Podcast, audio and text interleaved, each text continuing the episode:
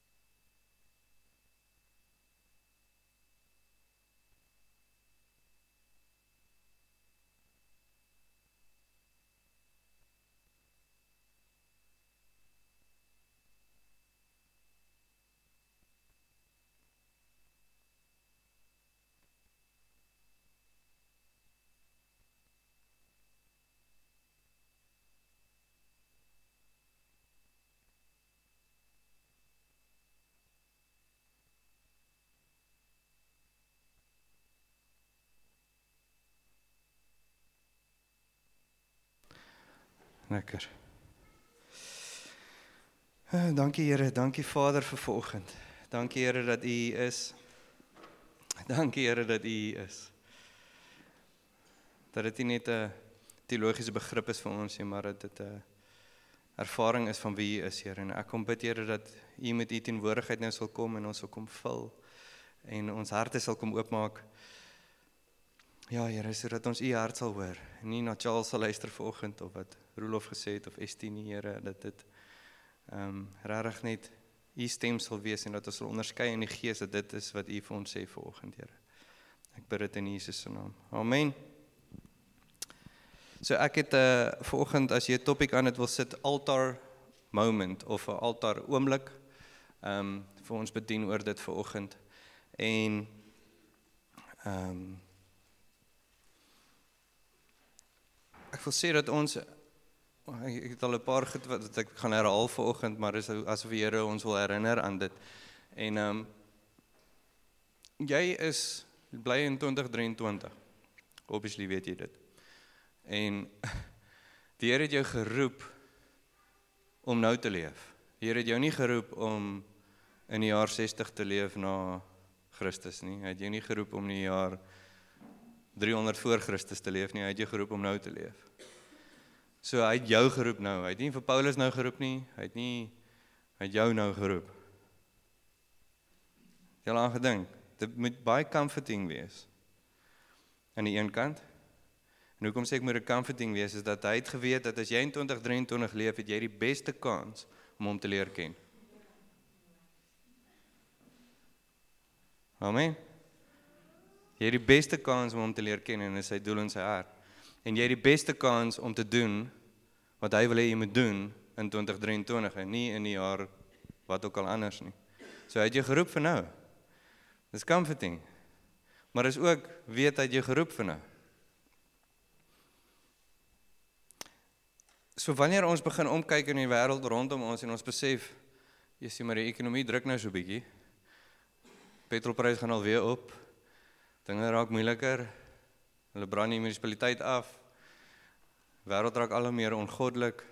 En die ander ding van tyd, hoe ons sukkel en dis 'n groot ding vir vanoggend vir my is tyd, hoe ons sukkel om in vandag te doen wat ons moet doen vir die Here. Want ons is net so besig. Alles raak net al hoe vinniger. Nou wil ek weer vir jou sê, die Here het jou geroep vir 2023. Dis nie vir 'n verrassing dat dit so gaan vandag nie. Dis nie 'n verrassing vir hom nie. En ek wil vir jou sê vir oggend dat dit moeilik gaan is deel van sy plan. Dis nie 'n verrassing vir die Here nie. Dat die ekonomie druk is deel van sy plan vir jou. Dis 'n deel van sy plan vir ons as gemeente in Swellendam. Dis hoekom ons hier is. Hy het ons juis geroep. En ek wil vir jou sê, hoe hoe kan moeilik wees deel van sy plan? Die Here wil wys vir die vyand en al sy manne dat ten spyte van moeilik is daar 'n mens, 'n remnant, 'n mens wat kan kies om my te dien ten spyte van wat aangaan. Ten spyte van moeilik, ten spyte van hierdie tyd, ten spyte van hoe die wêreld en jy probeer hulle tyd steel, is daar 'n mens wat my dien ten spyte van dit. So elke dag het elke dag en jy het al baie gehoor ek hieroor praat, is dat God is buite tyd en ons weet daai wat vir 1000 jaar is soos 'n dag en 'n dag soos 1000 jaar vir die Here. En wat dit beteken is baie keer is daar iets, 'n oomblik, 'n iets wat die Here besig is om besig is om te doen met jou. En dit kan baie keer 10 jaar vat, daai oomblik. Onthou God's buite tyd. Ons kyk na tyd, maar die Here kan iets met jou doen wat 10 jaar lank vat vir hom om jou te kry om dit te doen. Né? Nee? Soos hoekom is hulle 40 jaar in die woestyn gewees? Wat kon net 3 dae gewees het. Vir Here is buite tyd. Hy's besig om iets te doen. Hy wou iets doen met hulle. Net so raak ons baie keer ongeduldig, Here, maar hoekom, hoekom, hoekom, hoekom? Want ons weet dat die Here is besig om iets te doen in jou. OK. Net so glo ek kan na 1000 oomblikke in 'n dag gebeur. Daar kan 1000 goed wees in 'n dag wat die Here wil doen met jou. So dis nie alles is net lank nie, alles is baie keer baie vinnig. En soveel oomblikke en ek wil hê daar's 'n rede hoekom ek hierdie goed sê en ek wil ons iewers hier ontvat vir oggend. Daar's 'n oomblik wat die Here skei in elke daagliks, jaarliks of wat ook al is daar oomblikke. En dis altaar oomblikke, is oomblikke waar die Here en wat is 'n altaar? Altaar was iets wat hulle gebou het wat hulle offers opgedoen het. Sacrifices. OK. So dis 'n oomblik waar ons iets 'n oomblik waar ons die voorreg het om te sacrifice. En in jou dag is daar dalk baie keer 1000 oomblikke en partykeer soos wat ek nou gesê het oor 10 jaar is daar hierdie oomblik.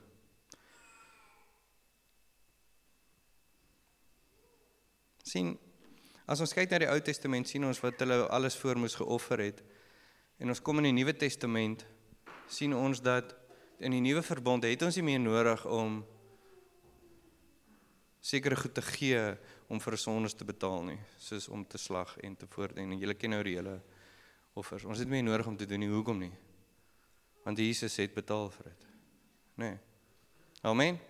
Dis die gospel. Jesus ons hoef niks meer te doen om ons reg staan voor Here en ons het nie nodig om daai offer te doen, ons het nie nodig om bloed te vloei en ensovoort ensovoort.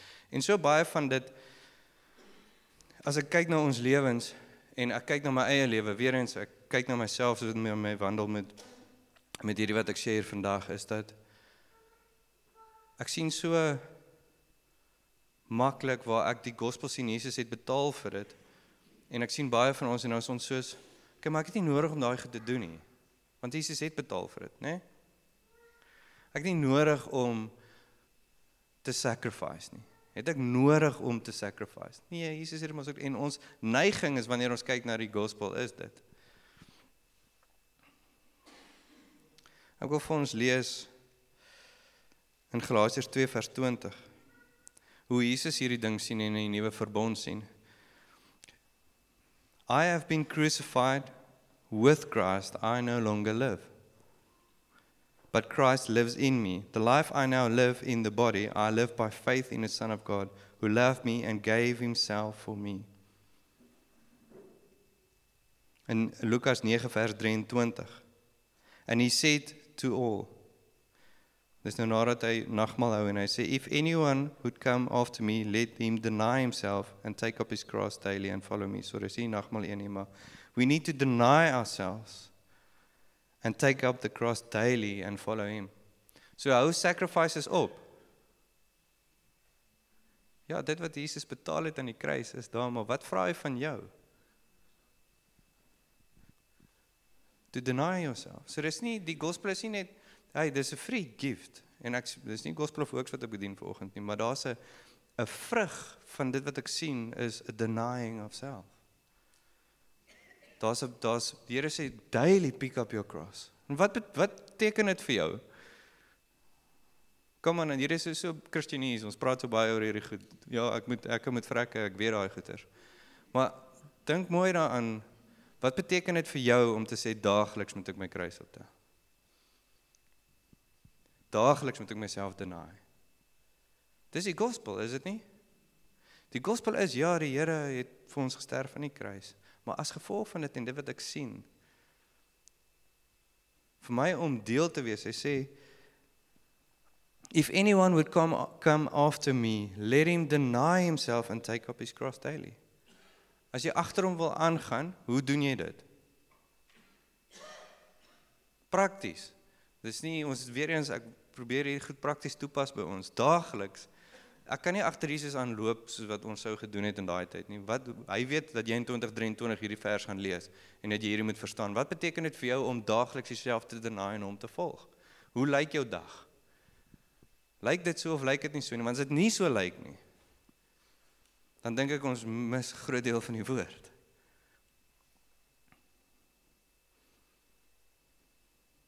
sien en ek hoop julle julle hoor my nou vanoggend en dit uitgekom met die woorde. Die doel van hoekom die Here, hoekom vra hy dit van ons? Hy het mos nou klaar die prys betaal. Die wrath van die Here is uitgegiet op hom. Hoekom vra hy dit van ons? Hy sê hoekom vra hy to deny yourself? Hoekom? Net omdat hy voel dit is hy dis die regte ding om te doen want ek het dit gedoen. Nee, want hy weet hoe gevaarlik jy is. Hy weet wat is jou sondige natuur. Deny yourself. Hy weet hoe ons is. Nou wil ek vir jou sê die doel van denying yourself is a filling of him. Dis die volheid van hom te ervaar sodat ons uit die pad uit kan kom, sodat ons hom kan ervaar. Dis hoekom hy sê tel op jou kruis. Want anders gaan jy my nie ervaar nie, jy gaan te vol wees nog van jouself. Sien daar's twee redes hoekom ons ons kruise moet optel. Die eerste een is om gemeenskap met hom te kan hê sodat ons uit die pad uit kan hê. Kom. Ja, die prys is betaal, maar jy moet uit die pad uitkom. En die tweede ding is hy is ons is hier om die wêreld te red. Ons is hier vir Swellendam, ons is hier vir hierdie streek, ons is hier vir wat die Here jou voor geroep het in hierdie streek in 2023. In Swellendam in hierdie oomblik, in hierdie moeilike ekonomie. En waar ook al ons is. En hoe doen ons hoe verkondig ons die gospel? Nou dis die volgende ding wat is nou want ek begin beweeg vanoggend. Hoe verkondig ons hierdie gospel? Hoe hoe hoe doen ek dit? Twee maniere, met my mond, getuig daarvan en 'n ander ding is met my hande, hoe ek leef. En ek wil sê dat jou manier hoe jy leef getuig baie meer as wat jou mond doen. Maar ons kan ook met ons mond getuig. Maar jou leefstyl getuig van die gospel of dit doen nie. Dink nou mooi daaraan. Dis hoekom hy sê tel op jou kruis. So wat is die ding? Ons almal is klein Jesusse. Hoe sou kom ons noem? Christene. Ons is veronderstel om daagliks te lyk soos iemand wat sy lewe neerlê vir die Here. Daagliks tel ons ons kruis op. Daagliks deny ek myself soos wat hy gedoen het. So ons verkondig die gospel deur so te leef. Ons verkondig nie net die gospel deur dit te sê nie, wat ons almal mee ook sukkel. So ek lewe nie so en ek deny nie myself om salvation te kry nie. Maar ek deny myself om die gospel te verkondig. Maak dit sin wat ek sê vanoggend? So een van die die altaar oomblikke om om vir julle ja, hoe die prentjie bymekaar kom vanoggend en wat ek voel wat die Here vir ons wil sê is een van die mooiste simbole vir my die simboliese beelde in die woord. Ehm um, staan in die in Filippense 2 Have this mind among yourselves which is yours in Christ Jesus who, though he was the form, in the form of God, did not count equality with God a thing to be grasped. Luister mooi so. But emptied himself by taking the form of a servant, being born in the likeness of men. Emptied himself. Emptied himself. Lukas 22 vers 20. Hierso is hulle besig met die nagmaal en wat sê Jesus hierso? And likewise the cup after they had eaten saying, this cup that is poured out for you is the new covenant in my blood. Poured out, uitgegiet vir jou en vir my. En die voorbeeld van dit, dis so 'n mooi beeld van dit. 'n voorbeeld van dit en weer eens dis 'n voorbeeld van dit. Jesus het nie gekom in die nuwe verbond of die Nuwe Testament en hy sê, "Oké, okay, ek gaan nou maak soos wat julle gemaak het daar nie." Nee, die Ou Testament wys na wat Jesus gaan kom doen het. OK. So dit wat die spieelbeelde wat ons sien in die Ou Testament is wat Jesus gaan kom doen. So vir jare, duisende jare doen die Israeliete hierdie ding en ewe skielik kom Jesus en hy begin praat van iets wat hulle ken. Ons ken dit nie so goed soos wat hulle ken nie, dis hoekom ons die woord moet lees. En soos wat ons die woord lees in Numbers 15:10 in the ESV sê and you shall offer praat oor die verskillende sacrifices and you shall offer the offer for the drink offering half a hin of wine as a food offering a pleasing aroma to God. Luister mooi. As a food offering a pleasing aroma to the Lord. So wat hulle gedoen het, hulle het hierdie ehm um, offers aan die brand gesteek en wat hulle hulle het olie en allerlei klomp goed gedoen en wat hulle dan gedoen het, hulle het wyn gevat en hulle het dit ook opgegooi. En dit het 'n aroma afgegee in die sacrifice. En wat sê Jesus vir ons wanneer ons die beker dan verbykom? Hy sê ek het myself leeg gemaak. I emptied myself. Emptied myself en dit was 'n aroma geweest vir die Here. Hierdie amazing reuk wat vir die Here as voorbeeld was.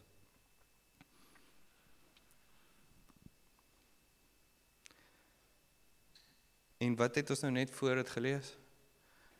Ons is klein Jesus. Ons is klein Jesus. Sien ek wil vir jou vra dat as jy kyk na jou lewe en jy kyk na jou daaglikse lewe, hoeveel van jou lewe getuig van iemand wat uitgegiet is vir die koninkryk? Uitgegiet is vir die Here. Soos Jesus. Wanneer mense kyk na jou, hoe is jy uitgegiet? Is jy are you poured out? Sien die einde van Paulus se lewe. Einde van Paulus se lewe sê hy in 2 Timoteus 4 vers 6, hy weet hy's op pad huis toe en hy skryf vir Timoteus en hy sê for I am already being poured out as a drink offering. And the time of my departure has come. Ek wil jou vra as jy dink aan die einde van jou lewe en jy kom en jy weet sê nou maar jy het die voorreg om 90 te word.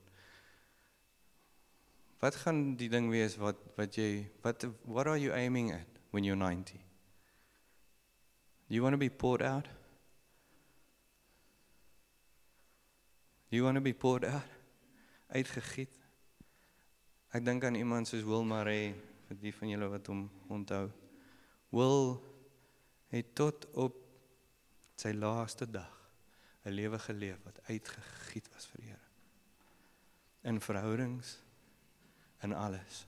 En wanneer wie hoekom raak ek emosioneel daaroor as as ek hom onthou? Wie hoekom? Dis nie Will nie. Ek onthou Jesus in hom. Ek kon so Jesus sien in daai ou se lewe.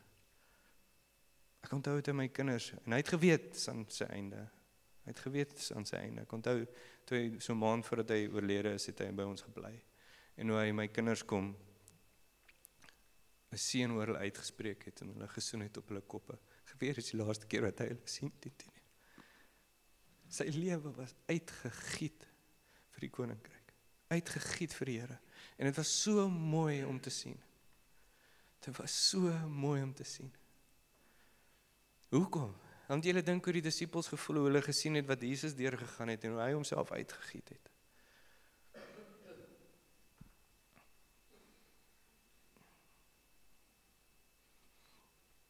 sien ons is so measured as dit kom by die Here. Bedoelend ons is ons meet ons meet so vinnig sodat ons dit weet. ons meet ons dae. Ons meet ons dinge. Ek wil net vinnig deur 'n voorbeeld werk vir ons en dis hierdie Ek weet vir van julle sal prentjies onthou, dis hoekom ek hierdie goed het vanoggend. Ekskuus. Maar as ons kyk na die kerk in Handelinge en 'n stuk wat ons omtrent nog nooit hier gelees nie is Handelinge 2 42 tot 47. Ehm um, en ek wil vinnig deur dit werk vanoggend net as voorbeelde hierso en, en ek dink Een ding wat ons moet onthou En dit is weer eens wat ek- wat ons die prentjie aan die begin van die van Rolof is van total surrender.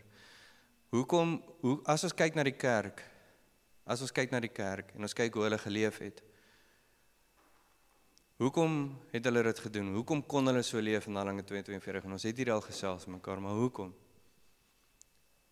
They devoted themselves sê daar skrif. Hoekom? Want hulle was gevul met die Gees. Dis nie iets wat hulle self probeer opwerk. Wat het hulle gedoen? Hulle het een kant gekom. Hulle het pad gegee vir die Heilige Gees om hulle te lei. So they devoted themselves. Dis nie 'n ding en weer eens wat ek wil sê vir oggend, wie hoekom? Hoe meer ons van die Heilige Gees as ons uitgegiet gaan word, uitgegiet gaan word, sal die Here ons vul. As jy uit die pad uit sal kom, sal die Here jou vul. En as jy bly vul. Kan jy kan jy nuwe wyn by ou wyn gooi? Dis nie 'n goeie ding nie. Ja. Dis nie 'n goeie ding nie, né? Uitgegiet vir die Here, so die Here en wat het gebeur as ons kyk na die kerk en ander dinge? Hulle is heeltyd gevul met die Gees gewees want hulle het hulle self uit nou sê ek nie jy giet die Gees uit en hy is nie meer in jou nie. Nou nie dit dink nie. Maar daar's 'n plek waar die Here, hy's total surrender, is 'n oop hart. So Handelinge 2:42 sê and they devoted themselves to the apostles teaching. En ek wil hierdie hierdie ek het ja, ek gaan nou maar nie vir julle alles probeer verduidelik hoekom ek dit gedoen het so nie, maar ek sien die eerste daai eerste stuk vir vandag sien ek as 'n glas van disip, disipelskap of 'n glas van toerusting. Gee jy jouself they devoted themselves to apostles teaching. Nou wil ek vir jou vra, gee jy jouself ten volle uitgegiet vir die Here om toegerus te word vir die koninkryk? Gee jy jouself ten volle? Nou wat ek bedoel met dit as ons een van hierdie vat en ons dink, oké, okay, ek was daarom gaan ek vol 12 toe hierdie jaar. Ag, ek was daarom laas jaar daar gewees. So ek het laas jaar 'n bietjie gegee.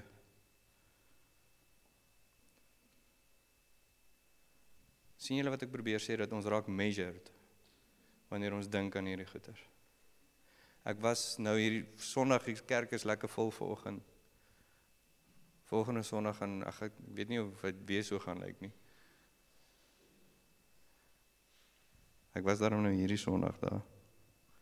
Woensdag as ek daarom net so twee Woensdae in 'n maand kan maak. sien ons raak measured En ek ek deel hierdie goed met julle want ek het al so gedink. Ek gee ek het myself nou al 'n bietjie daar gegee. sien die Here vra kan ek aan die einde van my lewe sê dat as dit kom by myself toe te gerus het vir die koninkryk en plek te gegee het om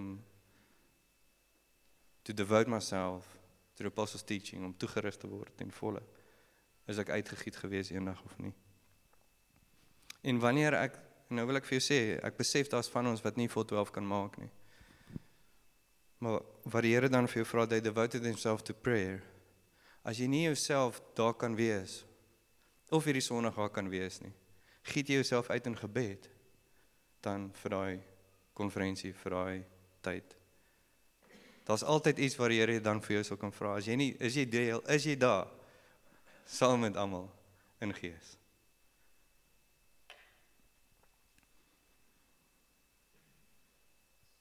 En weer eens as dit kom by toegerus wees, is gee jy jouself om toegerus te word of is dit nou maar net is die worship was nou nie so great geweest of ons het nou weer net gehoorship hierdie hele Sondag. sien wanneer jy kom en dit is worship die Sondag en jy weet dis wat die Here doen en hy sê gee jy jouself ten volle vir dit. Om wat die Here wil hê.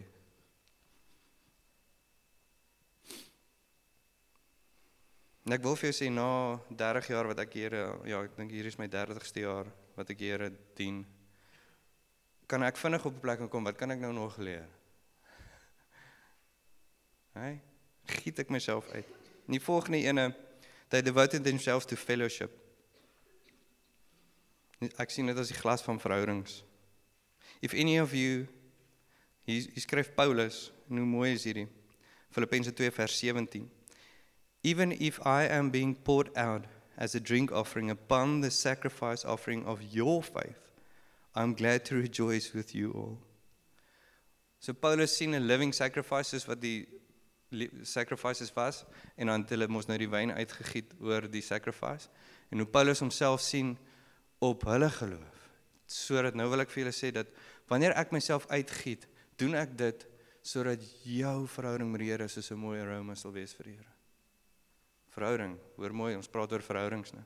Doen jy alles in jou lewe dat Marius se aroma en sy offering en sy sacrifice vir die Here vir hom sal wees soos 'n goeie aroma. Doen ek alles, giet ek my lewe uit vir Marius se verhouding met die Here. Giet ons onsself uit vir mekaar. En daaroor kan ons baie lank praat. Baie lank praat. Maar weet jy wat, partykeer wanneer Marius my nou bel in die middel van die aand en hy sê ek sê maar ek het hom nou hierdie dag gesien. Ek weet nie of ek nou moet ek het nie nou die tyd nie. Gee ons regtig onsself ten volle vir mekaar. Wanneer Marius lelik was met my, wat doen ek?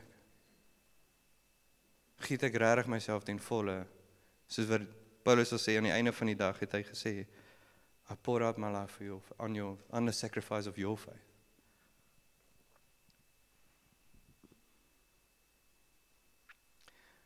Nog 'n plek waar ons osself kan stretch in verhoudings en in fellowship is die plek van ons het nou die voorreg met die gebou hier langs ons wat ons meer gaan kan fellowship na kerk. Meer kan gaan fellowship met community. Maar ek wil vir jou vra is dit maar nou maar net nie jou persoonlikheid dat jy nie wil kuier en koffie drink saam mense en fellowship nie. Sien ons kan so vinnig measure draak. Ag ek het nou hierdie een ou gegroet Sondag by die kerk. Ek het nie nodig om na die tyd weer Hoor julle wat ek probeer sê vanoggend? As ek kyk na Jesus, Jesus het homself uitgegiet vir dit. Hy het homself ten volle gegee. Ons kan nie vaskyk in ons persoonlikhede nie.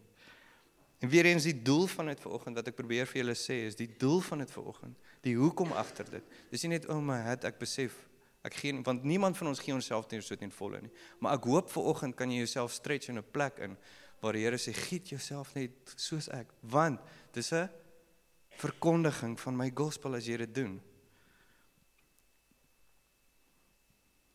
Volgende enetjie and the breaking of bread and prayers. En hier is vir my 'n glas van intimiteit. En ek wil vir jou sê breaking of bread en is jou ehm um, tyd saam met die Here wat ek glo. Dis hoe ek dit voel vir vanoggend dit in regtig jou begeerte. Hier's my my vraag van jou. Is jy is jou lewe uitgegiet vir intimiteit saam met die Here in gebed, breaking of bread en communion met hom. Is jou lewe uitgegiet vir dit? En wat ons so baie doen is daai was my 10 minute vanoggend gewees. Of ek het daarom eergister Bybel gelees. Ek wil vir jou vra, is jy uitgegiet met 'n begeerte sê Here, ek gee my alles. Ek gee my alles om intimiteit met U te hê. Nie net measured en ek dink ek het nou 'n boksie getik van stilte tyd nie. En ek wil sê dat wanneer jy daai tyd spandeer met die Here, is dit regtig 'n plek wat jy vir die Here vra. Here, ek giet my hart uit. Ondersoek my hart vanoggend. Ondersoek my hart waar waar where am I not denying myself?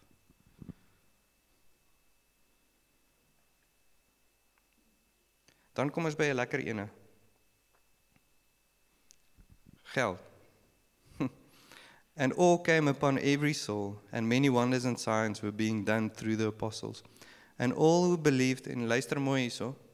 Hulle was vol van die Gees en wat was die vrug gewees van dit? And all who believed were together and had all things in common, and they were selling their possessions, and they were selling their possessions and belongings and distributing the proceeds to all as any had need. Selling their possessions. Is dit vir julle radikaal as julle hierdie lees? Is radikaal, nee. Ek dink ek ek ek het al baie opgeoffer vir die Here, weet ek. Ek het nog nie iets verkoop vir dit nie. En wat sê dit dan nou vir my persoonlik? Nou repent ek sommer vanoggend so terwyl ek bedien, maar wat sê dit van my persoonlik dat ek nog meeste van die tyd het ek nog uit abundance uitgegee? Net onthou nou ek praat van myself hierso volgens. Sien dit is radikaal as ons dit lees, maar ek nou sê sê vanoggend vir my Charles dat ek my nou goeders begin verkoop om vir die koninkryk te gee. Sê ek ek lees net wat die woord sê. Dis iets wat jy self moet onderskei in jou eie hart van waar waar's jy uitgegiet of waar's jy nie uitgegiet nie. En ek wil vir ons 'n voorbeeld lees van 'n altar moment wat Jesus gesien het. Markus 12 vers 41. Julle almal ken hierdie stuk so, maar uit hierdie oogpunt uit vanoggend lees hierdie of lees dit nou weer. And he sat down opposite the treasury and watched the people putting money into the offering box. Many rich people put in large sums. So ek wil hê julle moet dink en julle sien hierdie prentjie van eintlik van ja, ons sien Jesus daar sit, maar besef dat God sit daar. God sit en kyk wat gebeur. En hy hoor hierdie groot almal en die disippels hoor hierdie groot klomp geld wat val, al hierdie klomp coins wat val in daai bokse. En jy hoor hoe geraas maak dit. En almal is so, "Wow, check hierdie groot klomp geld wat die mense bring." And a poor widow came and put in two small copper coins which make a penny. Sien niemand het daai gehoor nie. Maar in daai oomblik echo glo ek daai twee coins in die hemel. Onthou ons sien nie so wat hy sien nie. Ewe skielik maak iets nou vir hom sin. hy sien iemand wat homself uitgegiet het of haarself. En hoe kom hy so sê hy truly I say to you this poor widow has put in more than all those who are contributing in the offering box. For they all contributed out of their abundance, but she out of her poverty has put in everything she had. All she had to live on. It's incredible though. Dis wat die Here se aandag trek. Hier is 'n voorbeeld, 'n altar moment van iemand wat alles kom gee. Alles in daai oomblik. Dit was nie measured nie. Sy het nie een van die copper coins gegee nie. Sy dan het ek darm nog een om mee haar geloof was ten volle uit. En dis wat sy gevoel het die Here vir haar gesê het om te kom doen. Sien ons as kerke selfs onder Christene sukkel om okay is is 'n tiende nou daai is 'n daai is 'n tiende. Maar is 'n tiende nou voor of na belasting is dit nou en ons begin measure. Doen ons nie? Sal het, ek weet ek het laas jaar of laas maand my tiende gegee vir die Here sal alright wees ek weet hier ek is nie onder die wet nie En eintlik is die 10de eintlik dis is dit nie Ou Testamenties nie. En baie van ons sal sê dit is dis in die dis deel van die wette gewees of dis meer dit was nie deel van die wette en ek gaan nie nou lank in dit ingaan nie maar dit was voor die wet het dit al ingekom het ons die voorbeeld gesien van die 10de. Maar nou wil ek vir jou sê so baie van ons sê ek is ou verbond. 10 is ou verbond so ek het net nodig om daai bietjie te gee en dis reg. Is so, so wat jy dan nou vir my sê is dat is die nuwe verbond minder? Wat sien ons Jesus doen in die nuwe verbond? Hy gee alles. Nou al wat ek probeer vir jou sê vanoggend, argumenteer ons oor wat is dit nou 10%, 5%, 7%, 8%, wat is dit nou? Wat is jou lewe? Wat is ons lewens? Giet ons alles uit. sien elke maand het jy 'n altar moment. 'n Altar moment.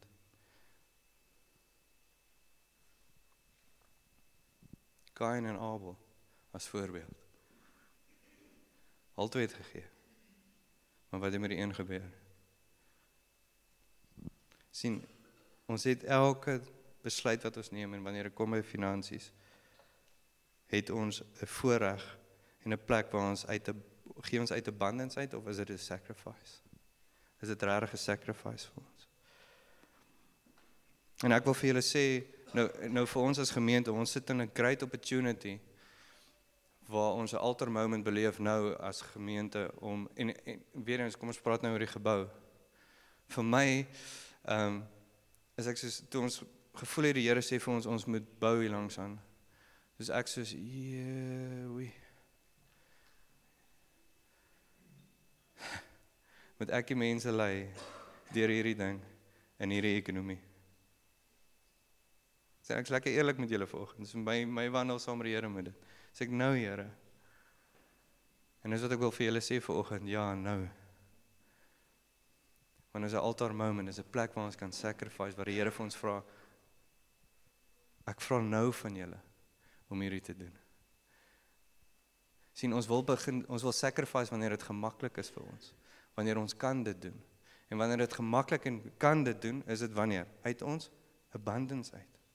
Dis nie alles nie. En die Here vra alles van ons, alles. Alles.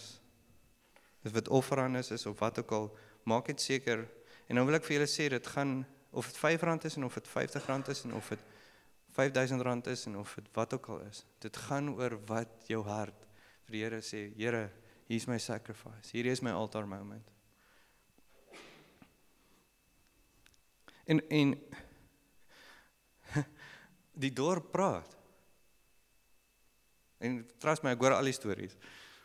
Ek hoor al die stories en dit is vir my en weet julle hoe goed is dit? En wanneer mense vir jou vra, "Hoe kan jy wanneer dit nou so moeilik gaan in die ekonomie nou sulke goed doen?" Wie wat kan jy getuig van? Sê dit, "Wie hoe amazing is dit dat ons 'n gemeente is wat hulle alles gee vir Jesus en vir sy koninkryk." Wat 'n groot voorbeeld is ons nie nou vir die dorp om te sê, "Ons voel die Here sê hierdie vir ons, ons gaan dit doen." Of ons kan dit probeer wegskram en sê, "Ja, ek ek weet nie, man eintlik hierdie Kaap betaal vir dit en Nee, ons giet onsself uit vir die Here. As voorbeeld, weer eens, wat is die doel van dit? Dis 'n voorbeeld vir die dorp. Dis 'n voorbeeld dat ons mense is wat uitgegiet is vir die Here. En wanneer jy sukkel om uitgegiet en ek wil vir jou sê, dis laaste dan maak ek, ek is amper daarso. Wanneer jy sukkel om jouself uit te giet of dit goed gaan en of dit sleg gaan, is altar moments. As dit goed gaan, is dit 'n altar moment. As dit sleg gaan, is dit 'n altar moment. Want die Here weer eens, dit gaan oor intimiteit. Wanneer dit sleg gaan en jy sukkel met jou finansies en jy sukkel dan met jou verhouding met die Here, moet jy weet dat jy is nog you're not denying yourself in daai plek. Dat geld het nog 'n sekuriteit geword vir jou. Geld is nog die ding wat jy sê geld sorg nog vir my en my werk sorg vir my en ek werk. My werk gee vir my dit. Verse 46 And day by day, attending the temple together in breaking of bread in their homes, they received their food with glad and, and generous hearts. So ek sien dit as 'n glas van tyd en werk vir my sê hoe kan hulle daagliks by my, by die tempel mekaar gekom het? Hoe het hulle dit reg gekry om daagliks dit te doen? Werk hierdie ouens nie? En ek probeer vir julle die voorbeeld wys van elke dag in jou werk en alles wat jy doen. So wat ons doen is ek gooi uit daar so ek het net ekstra een uitgegooi. Wat is dit nou nie? Nee, ek is reg daar. Maar anyways, ons gooi uit, ons gooi daai bietjie uit van okay, ek het community gedoen, maar nou is dit werk. En ek wil vir julle sê jou werk is jy uitgegiet, is jy uitgegiet om 'n voorbeeld te wees in jou getuienis van hoe jy werk. Verkondig jou werk die gospel. En 'n groot voorbeeld is as ek wil sommer vir Kenny eer wat dit aanbetref. Kenny wat hierdie week by my kom sit en hy is nie seker of hy een job moet aanvat nie. Uh invoice wat hy moet uitskryf vir of nee, uh, ja, 'n quote wat hy moet doen. Hy is nie seker of hy dit moet doen. Hy weet nie of hy hierdie job moet aanvat nie. Hy's uitgegiet vir die Here vir dit. Uitgegiet want hy wil sê alles in sy werk, alles in sy plek is hy soos in sy werkplek, is hy soos Here, ek wil seker maak ek is uitgegiet. Hierdie werk is u werk. Wanneer jy boer, Here, moet ek nou plant, moet ek nie nou plant nie. Moet ek nou kunsmis gooi, moet ek nie nou kunsmis gooi nie. Of is dit kerk en werk? Ons is te measured. Alles is die Here se. Maak dit sin vir oggend julle?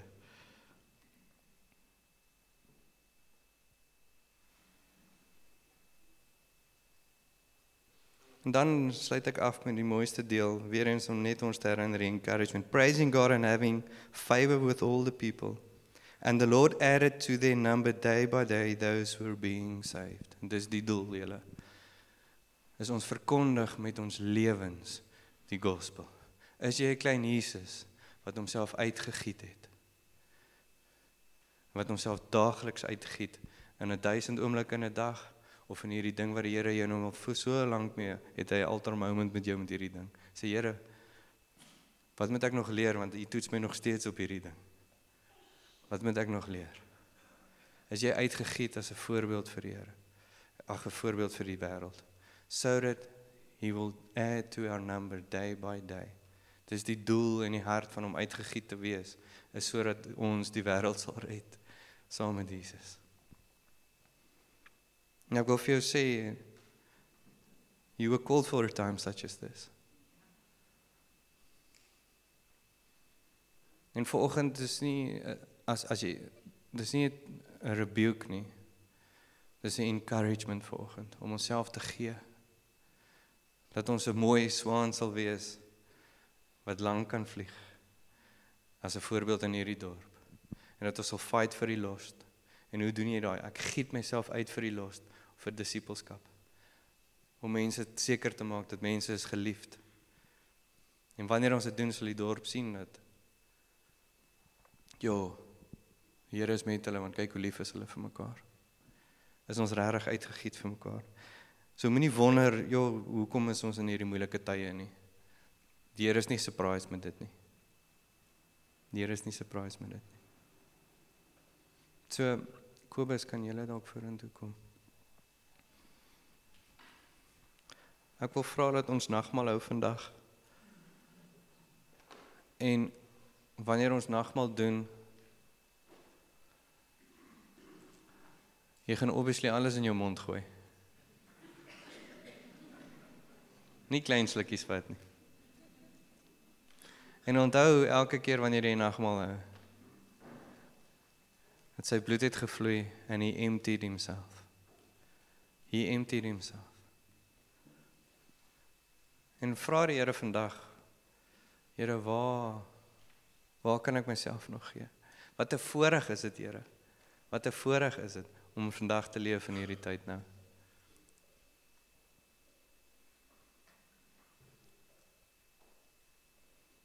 Ek het direk terug het ek gedeel oor 'n ou wat op, op sy vrou se begrafnis gedeel het. En hy het 'n amazing ding gesê. Hy het gesê nooit weer gaan ek hierdie opportunity hê om die Here te worship en te aanbid soos in hierdie pyn nie. As jy eendag as in die hemel kom, gaan ons Here in volheid en in waarheid en daar gaan nie pyn wees nie. Daar gaan nie trane wees nie.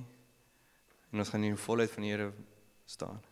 So dit gaan tot 'n mate baie maklik wees om Here te aanbid in die hemel.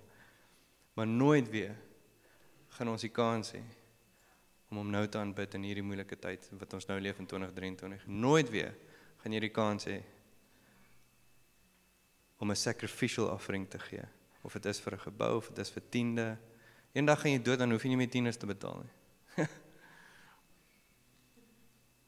jy het nou die voorreg om dit te doen. Jy het nou die voorreg om my offers te wys vir die wêreld. Dat ten spyte van dit, hoe kan ek myself uitgiet vir U? Voordat ons offerande kan ek vra dat ons almal se oë toe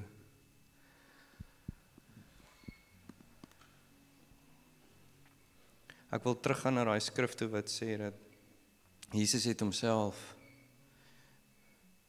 laat kruisig en hy vra vir ons dat ons elke dag ons kruis sal optel. En dit beteken denying yourself beteken ek draai om en ek leef nie meer vir myself nie. En as jy hierso sit ver oggend en jy het nog nooit dit gehoor nie, as jy hierso sit ver oggend, jy het nog nooit gesê Here, hier is my lewe. Hier is my lewe. Dankie vir die prys wat U betaal het. As jy nog nooit tot wedergeboorte gekom het nie. Ek wil vir jou sê ver oggend die doel van dit alles as ons agter vas ons in die toekoms inkyk is hemel en hel. En ek wil vanoggend vir jou vra as jy nog nie daai keuse gemaak het vir Jesus nie. En jy hoor vanoggend van iemand wat sy lewe uitgegiet het vir jou om jou te kom red. Wil ek vra dat jou hand sal opsteek vanoggend. Hy het dit gedoen want hy weet wat is die gewig van jou besluit.